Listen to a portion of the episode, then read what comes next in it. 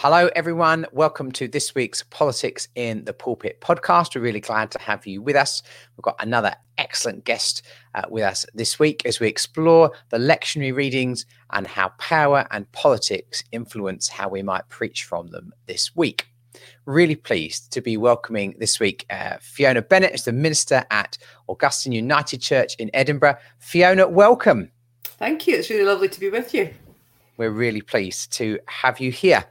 Um, so politics in the pulpit is that sort of a home from home for you, or is it something that uh, doesn't feature much in what you do in Edinburgh? It's really interesting because I, I think that um, it I, depends what you mean by the word politics. Um, I think I think politics means everything because it's to do with our relationships with people. So um, when I write a sermon or prepare any worship, I'm always thinking about so if I say that, what's the implications for the personal and what are the implications for the political? By which I mean, how does it affect community, society, our world globally, which is what how I would understand um, what politics is about. So I, I can't separate them. It, me, talking about politics is about it's about how our faith, what our faith has to say, how it interacts, how we live in the world at large um, so I think it's it's just um, it's an intrinsic thread within everything. Yeah. Okay. So, and from your your ministry at Augustine, where um, are there any particular things that have been big on your radar um, in recent times? Any particular issues that have been uh, significant for you and for the community there? So, um, Augustine is a community that really works hard and aspires to be an inclusive community.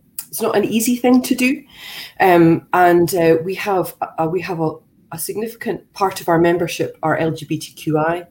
A significant part of our membership have complex mental health issues. We all have mental health and have to look after mental health, but a significant number of complex issues.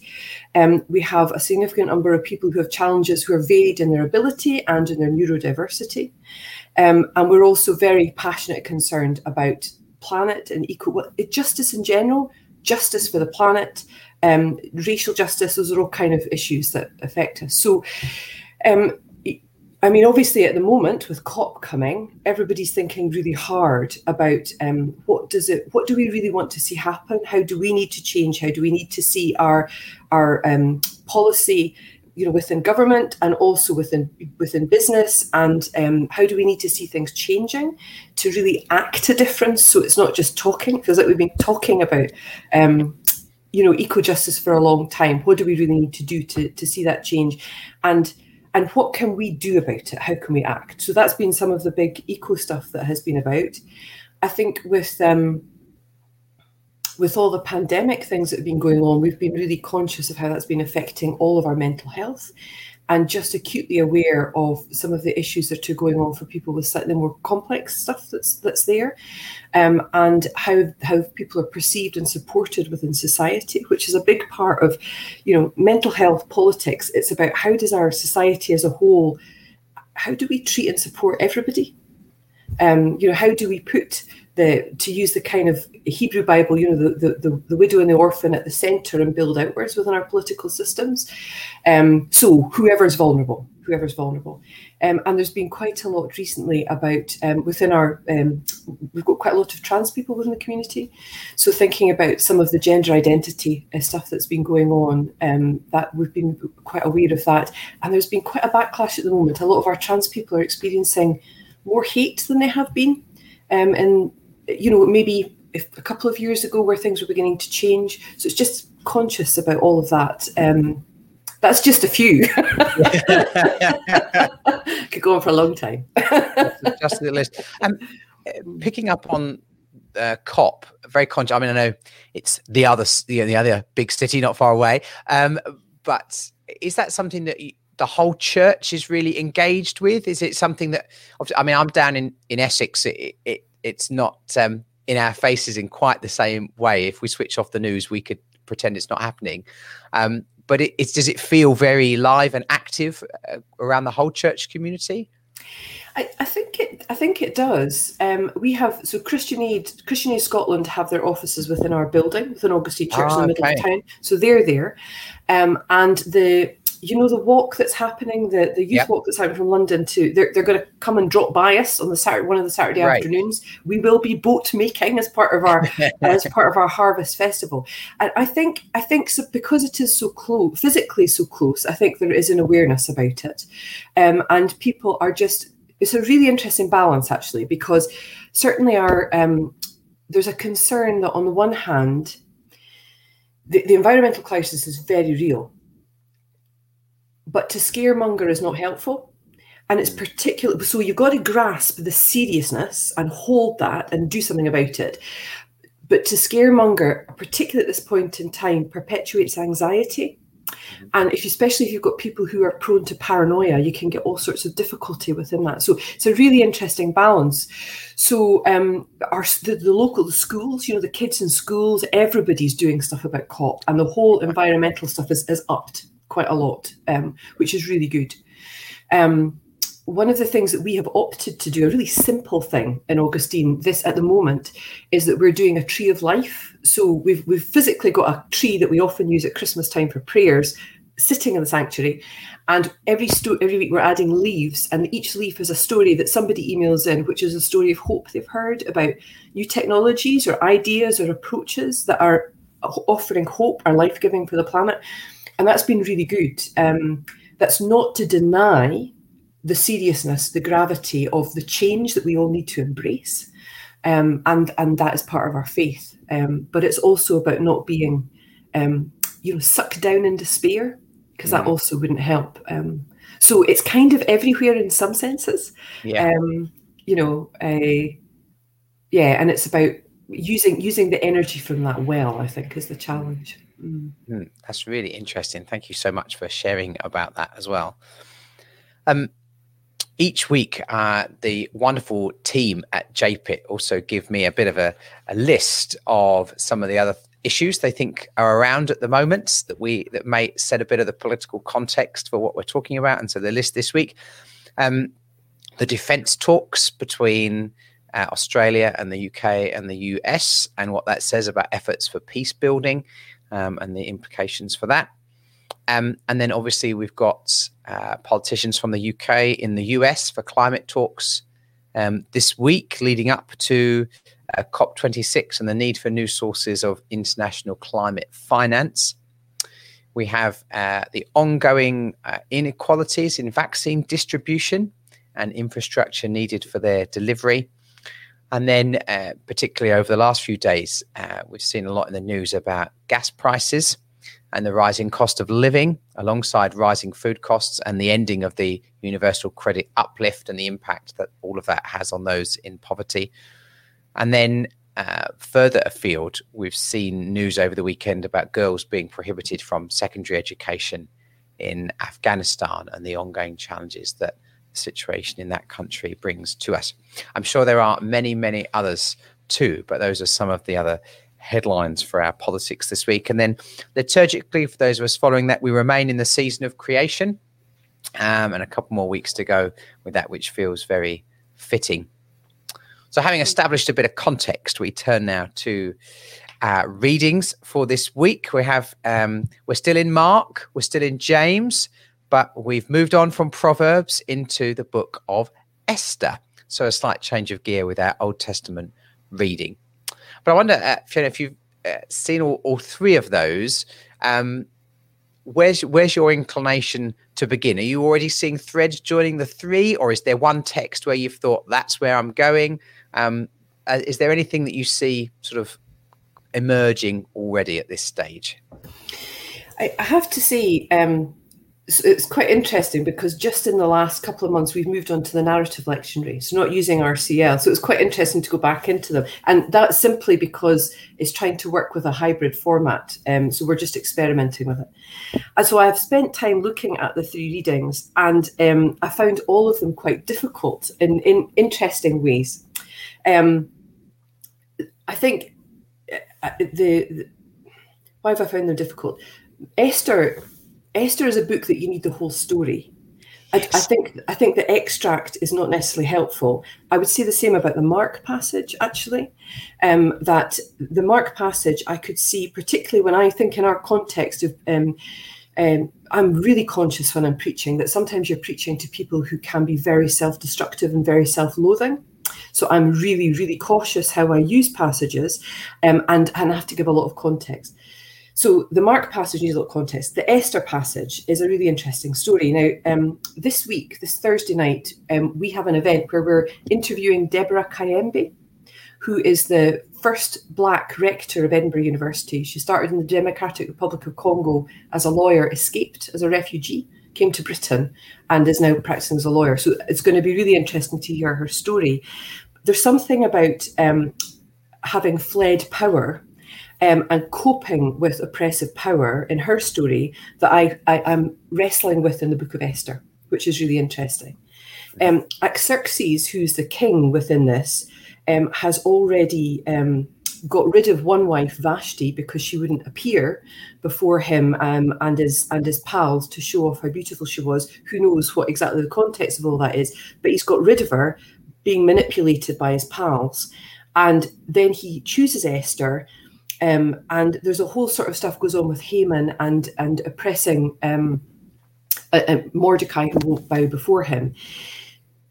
And then finally, when justice comes and Esther remanipulates Xerxes, actually, um, then you've got this kind of victory for the for the Jewish people. And I, I am so conscious that as soon as I talk about Jewish people as a Christian, that um, most of the anti-Semitism in the world comes because of us. Mm. So it, within this story and this context, and also, you know, as the point of this book was being written, at the point of this book probably was being written, you've already got um, some Jews who were returning with Nehemiah and Ezra to rebuild the temple. So this isn't all people or any people or this is you know and everybody's full of lots of different kinds of folk.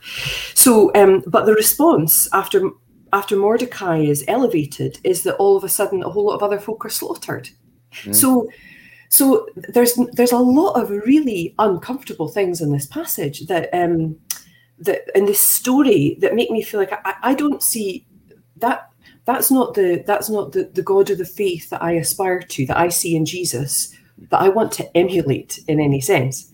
So, but going into the story, you have got this woman Esther, who has been um, chosen because of her beauty, had to kind of hide her identity, play games to protect her people.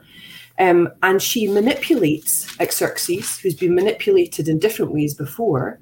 Um, but that is the only power that she has interesting question. Do you know that all that stuff about women portrayed as deceivers for good or for bad, because they don't, they're not given power, sort of like outright power within the patriarchal structures, so they behave with whatever power that they have, but then they can be demonized for that. So you've got the the Eve stuff with that. Women all manipulate. That's a load of rubbish, you know. So so there's all of that in that that I just clangs for me really uncomfortably the particular verse, not in the passage, but in the book of Esther, that really sits with me, aspires me, is when Esther has this discussion about with Mordecai whether she should go and plead for the king. And it's in the end of chapter four. And it says, I'll go to the king, though it's against the law, and if I perish, I perish. There's this incredible nobility within Esther that says, Well, this is the right thing to do. I have to do this, whatever it is, despite the cost. And as I think about our world today, I just think the sharing of vaccines. Does my kid get vaccinated, or does the kid in you know Uganda get vaccinated? Um, thinking about so much stuff about the environment, about justice. How do we rebalance wealth, the care of the planet, the use of carbon? At what point am I willing to say actually the right thing is that I have to be willing to take a sacrifice myself, and our country does, in order for others to be free? Um, so, sorry, that's a whole spiel about Esther. Yeah. Um, but there's, yeah, there's enough to wrestle with in that whole yeah. story and that whole perception. I always find exactly that with something like Esther. It's very hard to take a chunk of Esther out without actually you're going to have to tell the whole story anyway. Yeah. Um, because it can't it can't be a given that people listening know um, or remember, and and it doesn't. It's very hard to enter into it without um, explaining what's gone on uh, before. Um, yeah, sorry, sorry, sorry. The, the, one other thing that really strikes me in Esther, and I think it's, this reflects in Mark as well, actually, is there's a whole lot of stuff about power and how do you use power well. you know, Xerxes, he was the Persian king. He had an enormous em- empire, but he was manipulated very easily, and he he used and he disseminated his power badly. You see in Haman again, somebody who gets power and wants to be glorified, who has ego within all of that. You see these powerless women who also do have power. So there is a question within all of it, and even at the end, when Mordecai then decides to slaughter all the people who've you know stood against them, when we when we have power, how do we use it well? I, that was a big question that we um, looked at when same gender marriage came about with a lot of LGBT folk within our community. So, a lot of LGBT folk had been on the fringes of society. Their relationships hadn't quite been recognised. So, when you then become the centre of power, how does that in the sense that you're that you have the same status as other people and we could argue that they're still not exactly the same status but you know in technically in law anyway how do you then wield power well when you've been on the edges, do you then become the new oppressor or do you change the system? But that's a big challenge. I don't think women in ministry have changed the system nearly enough. I, there's, you know, the Scottish Parliament was set up with a different setup to Westminster physically and all that kind of stuff. Mm-hmm. I don't see it's radically changed politics. So when you hold power, how do you wield it well? Huge challenge. Um, and Jesus was really inspiring about all of that. Mm. Sorry, David. There you go. There's another ramble. I love it. I love it. Um, I was just going to say before we perhaps drift into the, the James reading, um, or maybe we'll go to Mark first because there seems to be more links in what we've been talking about there. Um, a, a friend of mine wrote uh, a thesis on basically Esther as pantomime, uh, which I found very compelling. Um, because there is something wonderfully or, or Shakespearean. It's very dramatic. Everything is uh, you know, so the um, the the pole on which Haman is impaled doesn't have to be 25 meters, yeah. uh, but it, everything is is grand and is almost built for an audience. In Esther, it is a very theatrical story. Um, these little things like we're told in in chapter seven, right at the beginning, that Xerxes is, is drinking wine, and you could almost imagine almost a Brian Blessed esque sort of figure drinking wine there. And then we're told that he puts the wine down in a couple of verses. Yes, This is obviously quite important to the sense of what's going on. Um, but at the same time, in the midst of all of that, um, Esther is is measured and seizes her moment very carefully. And as you say, in terms of sort of manipulating the king back. She she answers the two questions that actually she's heard before already. She knows what the two questions are going to be and she takes a risk and manages to say a lot in mm-hmm. very few words because she's planned and thought through what she's going to say to make best effect of that of that moment. But uh, there is something farcical i guess about huge elements of of what Absolutely. happens And that, that's why it works so well for Purim, isn't it? When the story yeah. is told and and it's and it is absolutely written. I think a pantomime's a really good um, kind of comparison. Actually, it's really interesting in the book. There are very few adjectives to describe people. Mm. But the, but the, the way the characters interact gives you you know who the, it's goodies and baddies yes, in, in lots of ways, isn't it? You know, um, so yeah, yeah, and and and that's really important to hear. I think to to to feel the feeling of story and the power of story, which also I think will come to in Mark in some ways as well. To hear it as literature. So I'm, you know, because too often for me we're trying to um, justify the the historical detail of stuff, and while that's important, it's the power of story is why this is here. Mm. Um, and that feels really important as well. So I'll remember the pantomime. That's a great uh, comparison. Well, let's um, let's go to Mark then, because we we've mentioned Mark a, a, number of times, so, which is good, drawing connections to, and we'll come back to James afterwards. Um, so in Mark nine, where we've been for a little while now in the lectionary, and we've got verses thirty-eight to fifty. What uh, what strikes you here? Where's the the good news and the bad news in Mark nine?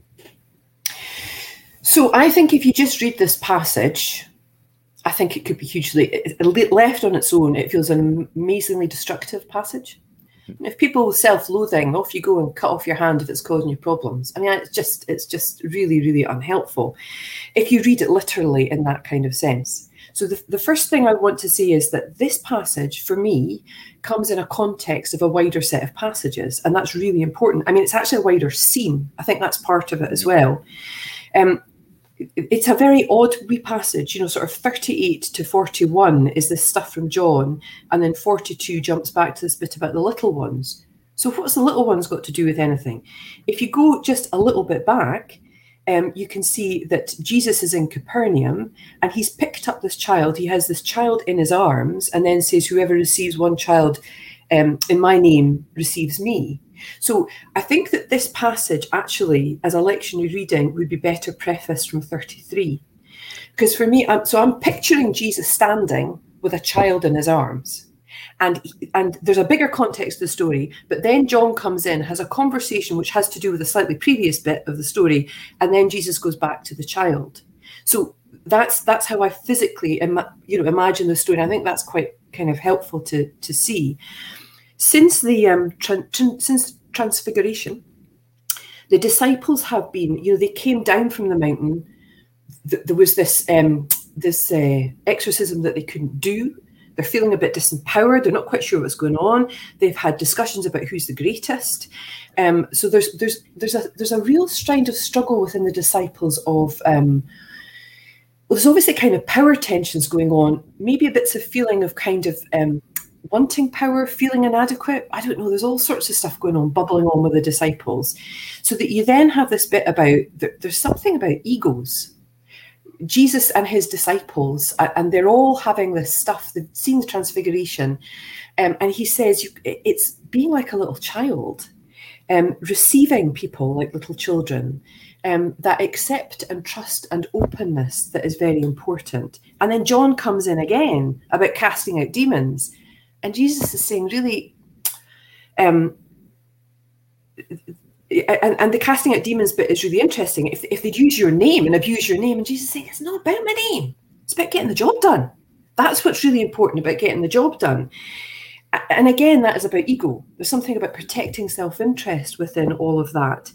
And then he takes, he has this little one on his arm, in my imagining anyway, and he says, you know, whoever causes harm to one of these, and then he goes on with this great, um, again, this is drama. It's not pantomime. This is kind of tragedy. This is really strong language where he's saying to get in the way of a little one whether it's a child as a child in his arm or anybody who simply honestly and openly and innocently receives Jesus, who gets in the way of the good work being done, of the good news being manifest, of the environment being protected, of the LGBT people being included, whoever gets in the way of that is getting in the way of my work.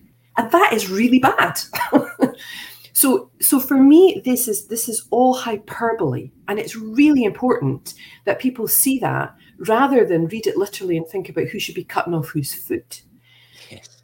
Which, quite literally, you know, that is one of the ways that we treat scripture. Um, and that's very, very destructive and misses the point of actually, it's much easier to think about cutting off a foot than dealing with the stuff about getting over your ego, to be honest with you. Mm. Yeah. Um, so that's what I see in this passage, but with a lot of struggles within it. Um, not an easy one to hear or to engage with. Mm, yeah, it's it's at first reading, it is a passage that you think, well, what do you do with that? Uh, you know, as you say, there's so many mm-hmm. reasons why you know this is going to be one where I was thinking to preach this is going to involve me really thinking through every word that I'm going to be using, even because you know, it, it has the capacity to be so damaging if people don't engage with it well. Um, one of the things I was struck here is um, how they're trying to hold together um, at this moment, sort of the community solidarity. There's something about them as a community. They're dealing with the hardships that come from you know the decisions they've taken and following Jesus, and they're trying to balance that, keeping a strong, solid community, but at the same time not excluding people who aren't in it yet. And it struck me that that's a challenge that many of our churches will face. You know, we want to build up our community, we want to embrace relationships with one another, we want strong uh, church uh, sort of communities in that way, but at the same time, trying to be open and inclusive and embrace mm. those who aren't there yet.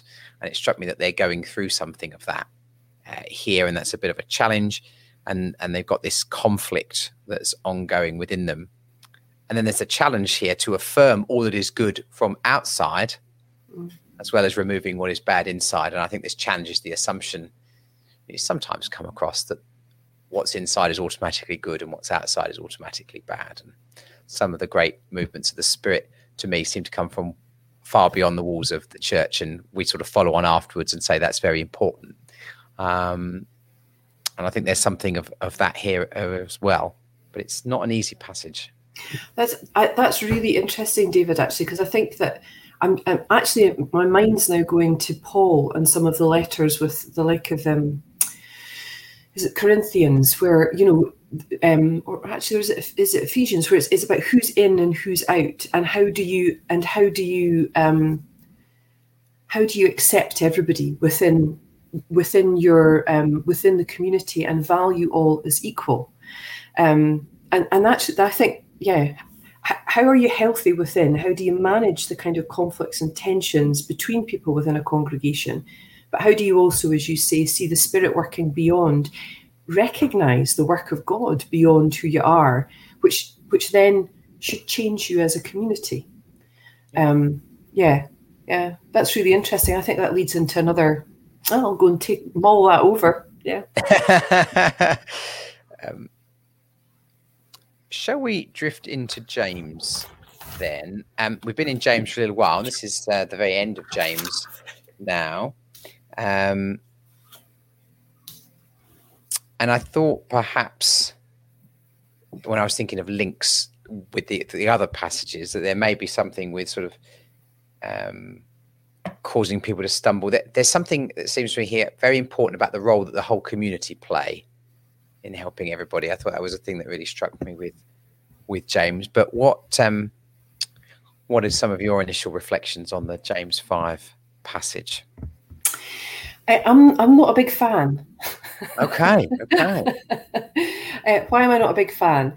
Uh, I'm not a big fan because, um, again, it's one of these things where it just feels like there's very clear instructions about do this or don't do that, mm-hmm. and um, and some of the bits about you know if there's if there's suffering, let them pray, as if it's going to be a kind of magic healing. Mm-hmm. Um,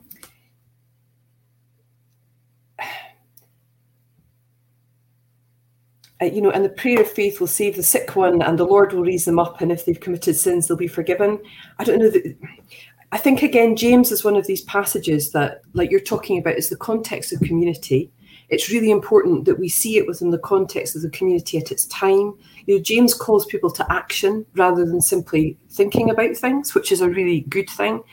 Um, but all, but it, it it it needs a wider context as to why he was writing to these particular people because not every specific instruction there could be wisdom in why it's there but I, i'm really cautious about things that give direct instructions because people often interpret them quite destructively. Mm-hmm. um, so so that's my that's my response. So i felt very weary in response to this passage. It says that you didn't feel quite the same way though. Well no i i, I totally resonate with um the thing with the the healing and sort of the sort of the oversimplified way of taking this and and and then just been in so many occasions where someone say, "Oh, but it says here," and it, but then this isn't what's happened, and you think, "Oh, okay." It just feels to me like a, a passage that needs going to need pastoral unpicking of how people take it away and use it, um, inevitably. But uh, I think for me, I guess I was just struck with how one of the things here was about everybody playing their part in um, helping the community grow and, develop. So whether it's uh, praying with people or singing with people or um, whatever it was, there was something, or calling the elders. And I just struck you, obviously, in, in Mark, you've got a community that's sort of traveling with Jesus as well. And they've got these tensions in their community and they're arguing and conflicts are arising.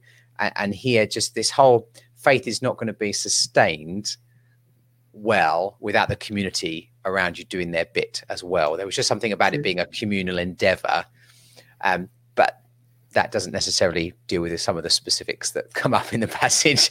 Um, Uh, that that's a really healthy way of thinking about it, and you're just making me reflect that we um so our our congregation created a document uh, about just about two years ago called Ways of Relating, where we identified we kind of we went through a process where we identified how we would like to behave towards one another, um, in the aspiration of being a a community which includes difference and listens to difference and allows space for disagreement but that doesn't that doesn't mean you create barriers. You know we try to listen deeply to each other.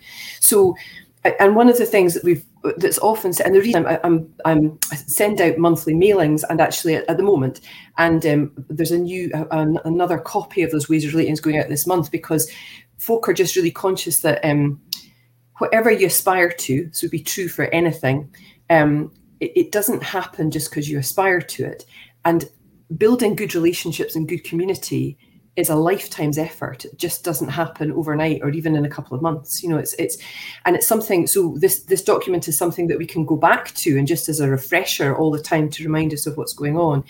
In some ways, there is a similarity with that in the like of James and a lot of the other epistles. How to be a community um, that follows Jesus that is constantly emerging and changing. Uh, these communities were all emerging and changing, weren't they? Because there weren't such clear patterns as we need to be today. And how we work together well is not easy. It's never easy. Um, but actually, I do believe that the witness of how we work together well, if we can work out how to work together well, it does provide us with skills and a model that is very evangelistic because it offers gospel. Um, for for me, the the the, the good news of inclusion is about how we hold diversity together so that we all grow, um, so that we're all challenged, we're all transformed. And um, but none of that is easy. It's all about willing to accept that I will be changed. When I, I listen, do I listen to you to be changed, or do I listen to you to argue my point? Mm. Joe, um, and and that is all about, and all these things are. So, but I'm sure if you were to take one of our aspirations out of context, it yeah. could be just as unhelpful as reading little bits of James out of context yeah. or anything else. It's about the big package of how we as a community aspire to be followers of Jesus today, have healthy relationships with ourselves, which then reflect on healthy relationships with the planet, with other species. It's all that stuff about integrity that's really important. Um, so a good challenge from you as well. Thank you. well, I do. The other thing that struck me reading this, and it's come up a few times in all the texts we've looked at is I think if I I'm not I happen to not be preaching on this this Sunday, but um, I wonder if there's something actually about taking the opportunity to talk to folks about how we deal with scripture as well as part of this. You know, he, here's where this could all go very horribly wrong if we don't bring uh, a healthy engagement and understanding of context and nuance and literature to to what we're reading. Um, and and the, these all three of these readings seem to offer that very clearly. I think um, mm. as well. Um, are you someone who um, finds that you, have got pieces of art or music or other things that come to mind as you prepare, or does that come later in the week? Are there any other things that have already struck you? Thought I might try and find a way of shoehorning that in. Well, I mean, as it happens, this Sunday we have our um, uh, David Coleman, who's the Ecotide congregation, is uh, ah, Eco, okay. Eco Scotland is preaching. So, uh, so oh, brilliant! Um, something that we do at Augustine is that every month we we create a slightly different liturgy for every month, following seasons. So, season of Creation Tide, we're going to go into season of wholeness. Actually, next month is where is where we're heading, and for each month there's a piece of art that is a theme that runs through the PowerPoints and stuff. So the, the piece of art for this month is um, it's by Jan Richardson. She's an American liturgical artist, and it's called um, "For What Binds Us." Okay. So there's a theme within all of that about um, interdependence and interconnectedness, um, and um, which ties in very well to the concept of community. Yeah. Um, I, yeah, interdependence can all sound very rosy and lovely. It's hard work um, yes. and, it, and it is within creation as well. But it's hard work that brings an enormous, um, I don't like using the words benefit or reward because they're not always helpful in our kind of culture, but it brings it brings abundant life. It really does. Um, it transforms us um, through through that process um, of willing to lose and to gain and to be changed, uh, which I feel are very gospel kind of uh, death, resurrection, all that kind of stuff. Yeah, um, yeah. We're very interconnected as well. But yeah, for that which binds us. So that's the Jan Richardson one. And it's lovely. It's got um if I I could have had a copy of it here, but it's got things twisting together. Um, and it's a really lovely piece. We also do we have a meditation each week where different people do different bits of music and sometimes art. Mm-hmm. Um, so I, so I'll pass that out to whoever's leading, and they will come up with something for a theme for the week, um, which is amazing as well. Um, just to see what other people kind of come up with. Yeah, love the sound of that. That's wonderful. Um, I just uh, give a little shout out here at this point, as I sometimes do, to a particular resource that I've found helpful as well. And so I want to just highlight the Esther commentary in the Tyndale series, which I haven't looked at these for a while, but this is written by my good friend Deborah Reid, and uh, she's wonderful and uh, is Old Testament tutor at Spurgeon's College in South London, and uh, it's got some excellent things to say on the book of Esther. Um, but Fiona, thank you so much for joining me this morning and for talking through these passages. It's been really good. I've re- I've made loads of notes all the way through myself. I found this really helpful. So thank you so much. Uh, Likewise, I found it very helpful as well. So thank you, David. Brilliant. And uh, if you're joining us, either listening or, or, watching, and you want to join in the conversation, you can uh, engage us on Twitter and you can join the conversation by using the hashtag politics in the pulpit. We'd love to hear uh, some of your stories, how you've used these texts, and whether there's anything in particular we've come across this morning that's helped you uh, as well. But as we go uh, into the rest of our day, we end with a blessing. So may the blessing of the God of peace and justice be with us. May the blessing of the Son who weeps the tears of the world's suffering be with us. may the blessing of the Spirit who inspires us to reconciliation and hope be with us from now and into eternity. Amen. Amen.